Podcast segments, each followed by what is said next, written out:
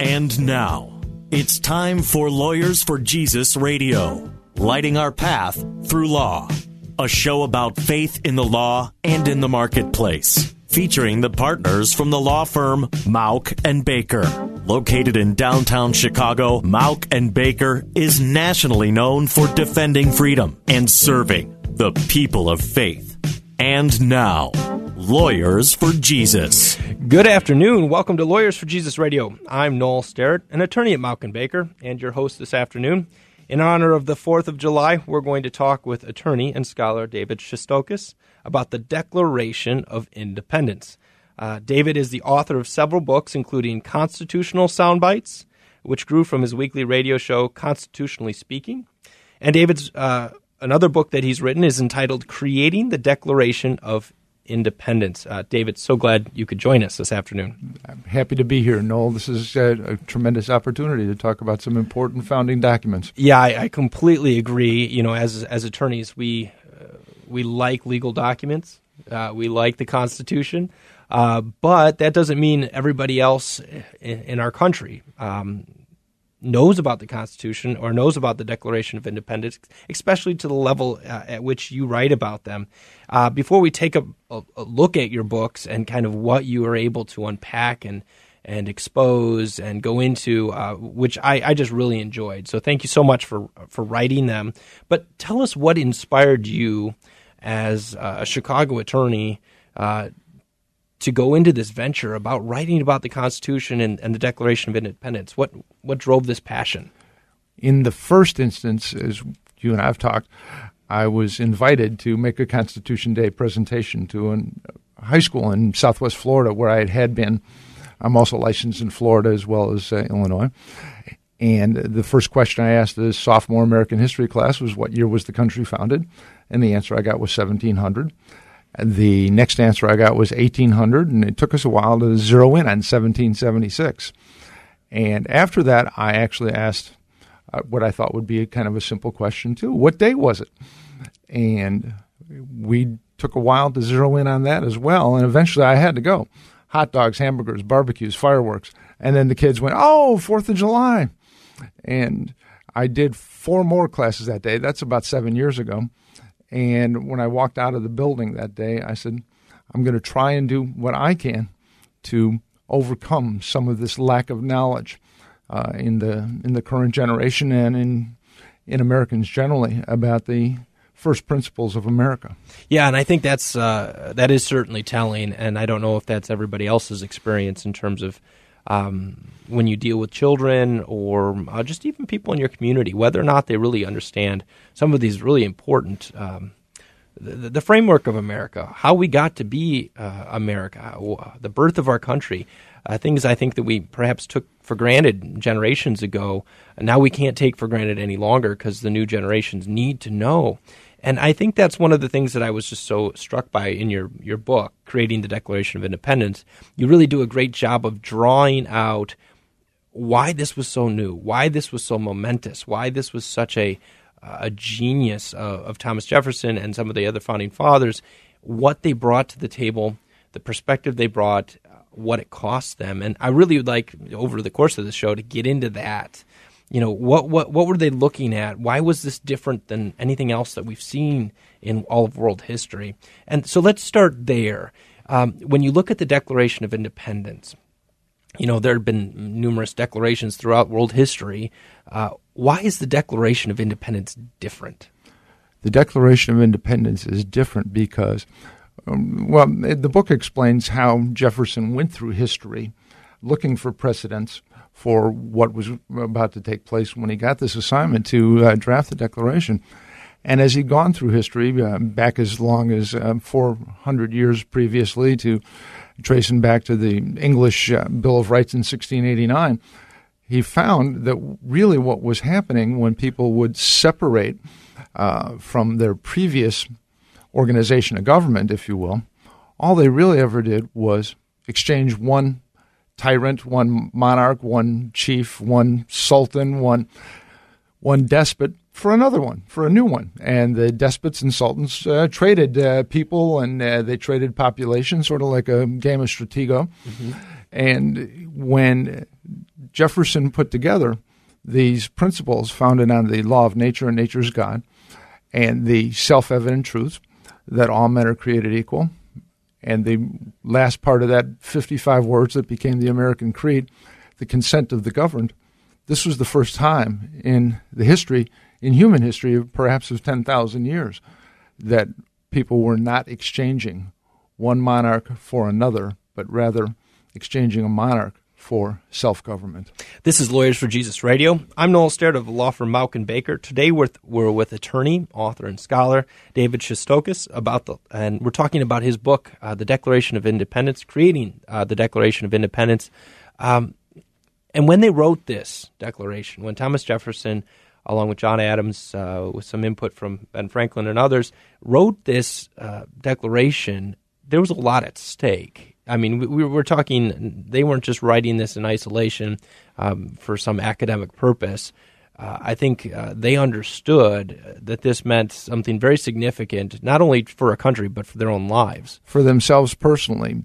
Uh, one of the people that follows, uh, that we follow through the creating the Declaration of Independence, which is kind of a, the way the, the book lays out, is kind of you follow the people and the thoughts and the, the meetings that they have to come up with the Declaration of Independence. And one of the crucial players that nobody ever hears about is a fellow by the name of Richard Henry Lee. Uh, and Richard Henry Lee was a Virginia delegate to the Second Continental Congress, like Jefferson. And Mr. Lee was designated as the one to actually propose independence to the Continental Congress, which they had avoided forever, even mentioning the word independence. You can trace back some to a variety of writings, 1760, another famous lawyer, to those of us that know James Otis, uh, they all went out of their way to say nice things about the king. Sure. Uh, while they were complaining about the king, they went out of their way to say nice things because the penalty for treason was terrible. Um, you were going to be drawn and quartered. You were going to be disemboweled while you were still alive. Uh, you're going to be burned at the stake, and ultimately, you're going to have your head cut off and put on a spit.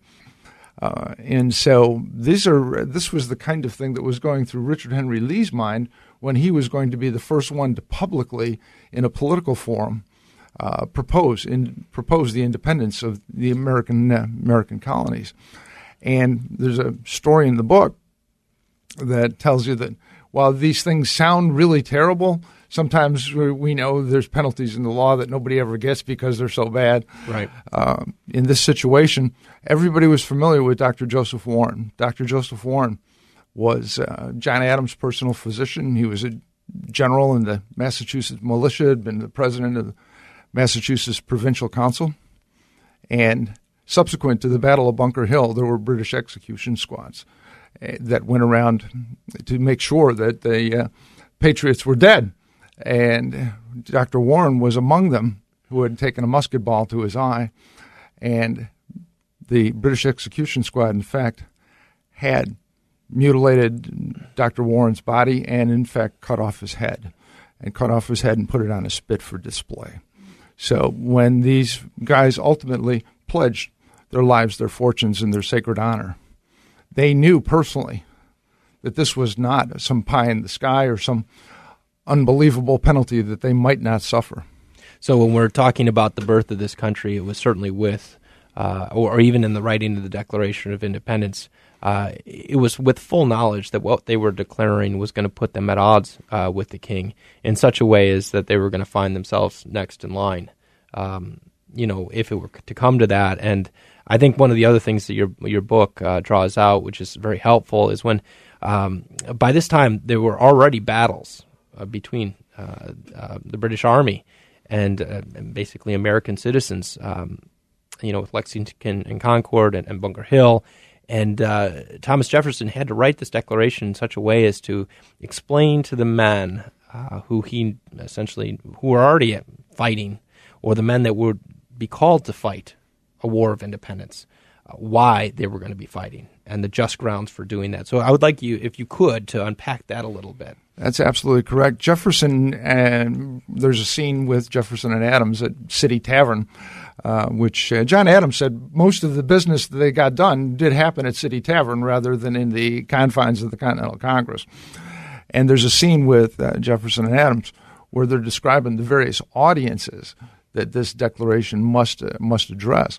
And so the Jefferson was very very good at taking very complicated things and, and packing them very very uh, succinctly. And they had the audience of the obviously the, the British and the British Parliament. They had the audience of potential international allies. They had the audience of George Washington and his uh, his army, and then they had the audience of the American people generally. And these are the four kinds of things that Jefferson had to address to under see to it that they understood what was uh, what what this was all about. And some 20, 30 years later, uh, somebody asked Thomas what uh, what he was trying to do, and he ultimately said, "I'm just trying to explain the common sense of the matter." Yeah, the common sense of the matter, and uh, not only the common sense of the matter, but the conviction by which an, uh, this country was to be founded. Because uh, it, it, it is um, certainly easy. As a father, I, I can attest it's much easier to say, look, I just want to keep my family safe. I just want to make sure I keep my job. Um, there's a self preservation. And really, what uh, Thomas Jefferson and the Continental Congress, after they uh, approved the Declaration, what they were approving was a call to arms, a call to independence, and and a way of saying, look, we have to sacrifice. Sacrifice. Uh, we have to put our fortunes at stake, our lives at stake, uh, to break this up. Um, so, coming up, we're already up to the break. Uh, we're going to talk further about the Declaration of Independence, um, some other provisions uh, that I think are very important, uh, particularly the law of nature and nature's God, what that means. I'm Noel Sterrett of and Baker. You're listening to Lawyers for Jesus. Our guest is Dave Shestokas, and we're talking about his book, Creating the Declaration of Independence. Welcome back to Lawyers for Jesus Radio. I'm Noel Sterrett, partner of the law firm Mauck and Baker. We're a Christian law firm in Chicago. If you have legal needs, or if your church or ministry has legal needs, give us a call 312 726 1243 or look us up online at mauckbaker.com. Today, we are talking with David Shestokas, author of the book Creating the Declaration of Independence. David, this is such a fascinating topic. I loved reading your book. Before we get into the substance of it, please tell people where they can find out more about the book, order the books. Uh, you have another book uh, that just came out, Constitutional Soundbites. Um, both the books, I haven't read the new one, but uh, Creating the Declaration of Independence, I can highly recommend. And uh, tell people where they can find out more about you, your work, and your writings. Well, they can join my 125,000 Twitter followers at, at Shestokas, S H E S T O K A S. Both books, uh, Constitutional Soundbites and Creating the Declaration of Independence, are available on Amazon in both Kindle and print. You can get those both in hard copy, and you can find out more about the books at my own site, shestokas.com, S H E S T O K A S.com where I've got about 185 different articles that covers everything from the uh, from Article One through the 27th Amendment on uh, the entire bit of the Constitution. And uh, it, which brings me to something else. I know you're going to get to some other things, but the you asked me originally where I was did some of this, and I was a Cook County prosecutor, and then I did a lot of criminal defense work, and the fact is is that about 70% of the Bill of Rights is related to criminal procedure in hmm. one one shape, way, shape, or form. Sure. And so I lived with the Constitution day in and day out for pretty close to 30 years in a courtroom.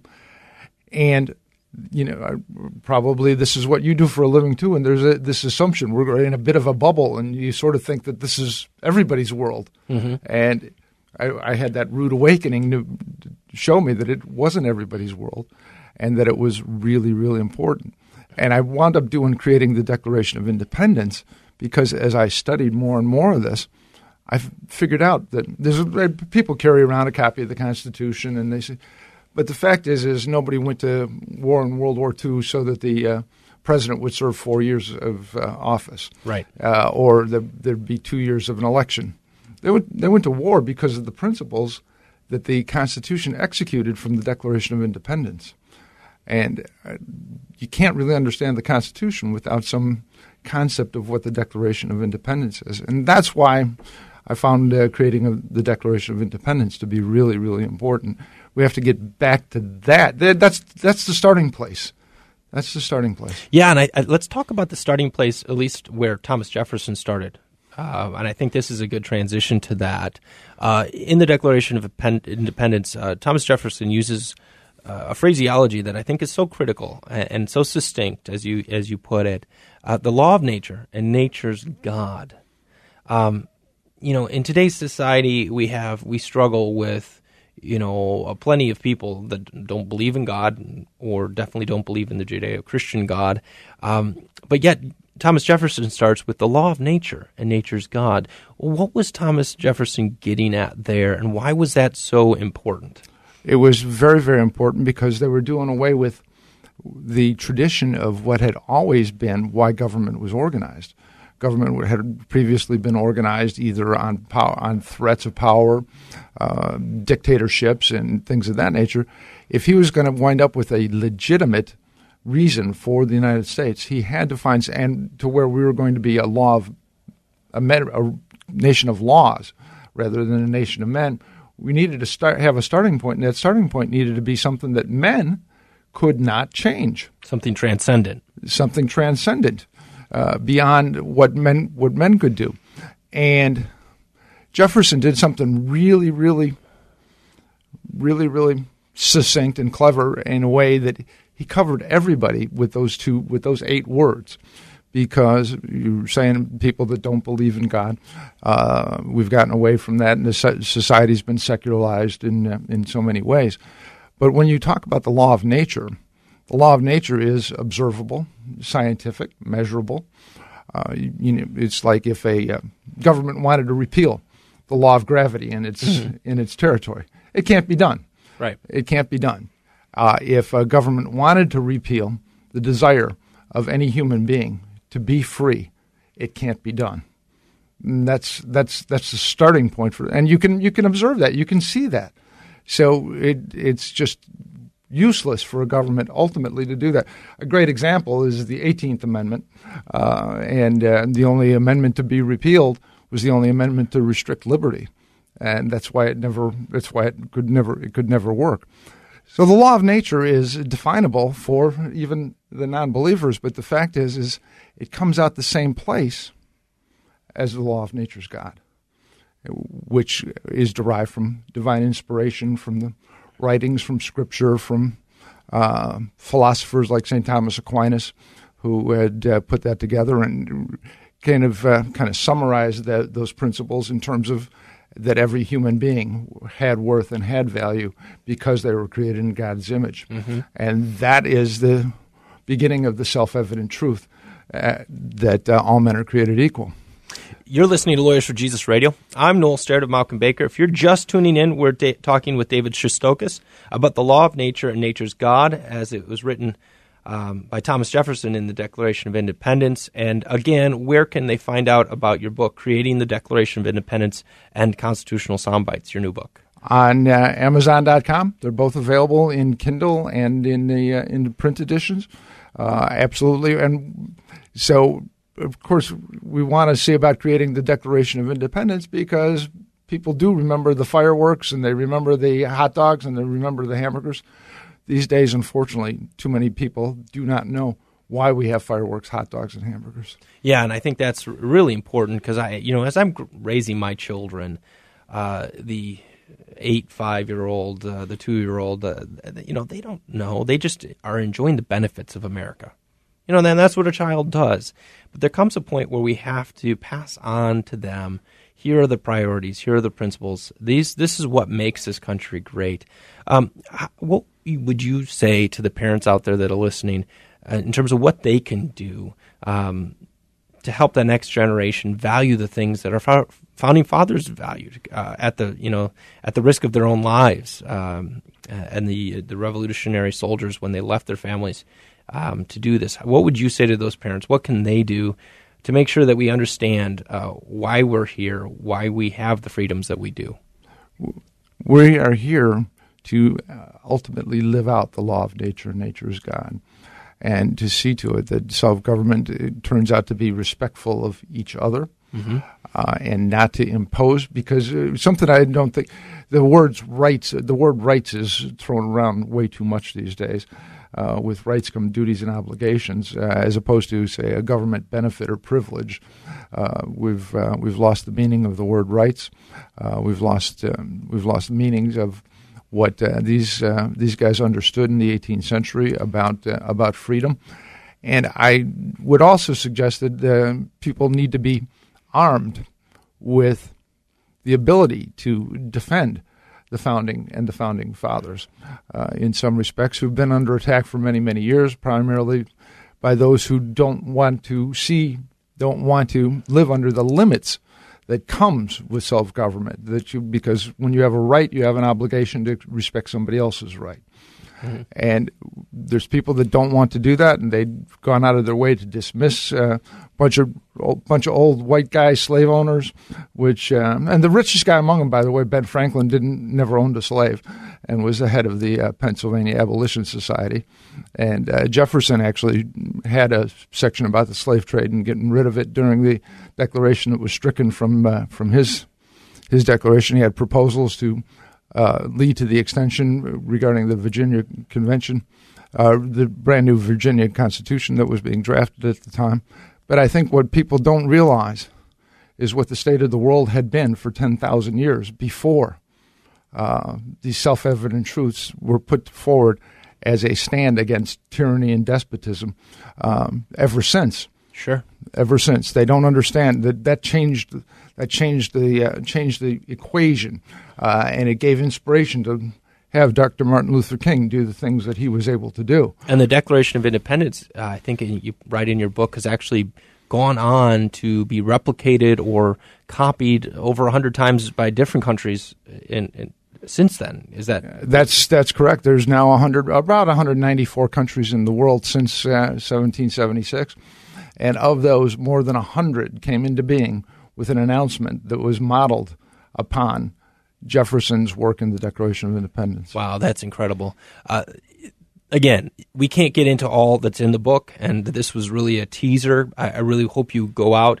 and uh, pick up the Creating the Declaration of Independence or uh, the new book, Constitutional Soundbites. Uh, follow uh, at Twitter. At, at, Shestokas. At, Shestokas.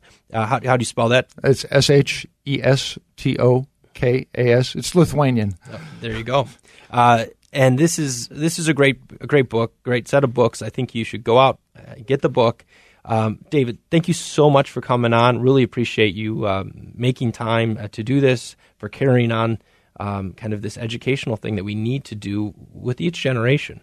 We need to do it with each generation. We need to do it with each other. Yeah, I really appreciate it. Um, and if you have a legal need or a question and uh, want uh, the perspective of a Christian attorney uh, in the Chicagoland area, just give us a call at and Baker. That's M A U C K B A K E R. Uh, our phone number is 312 726 1243. I'm also on Twitter, which is at Noel W. Sterrett. Um, we're just here to really to serve uh, the community. Uh, we're here to serve and defend the Constitution. We have civil liberties cases, so I've just really appreciated this opportunity. Tune in next week at Lawyers for Jesus Radio. Uh, we'll have another guest on to talk about how faith is being used in, in the law and in the marketplace, and how other people are taking the Constitution and uh, helping our community and pass this on to the next generation. Gonna have to somebody. Yes, indeed to serve somebody.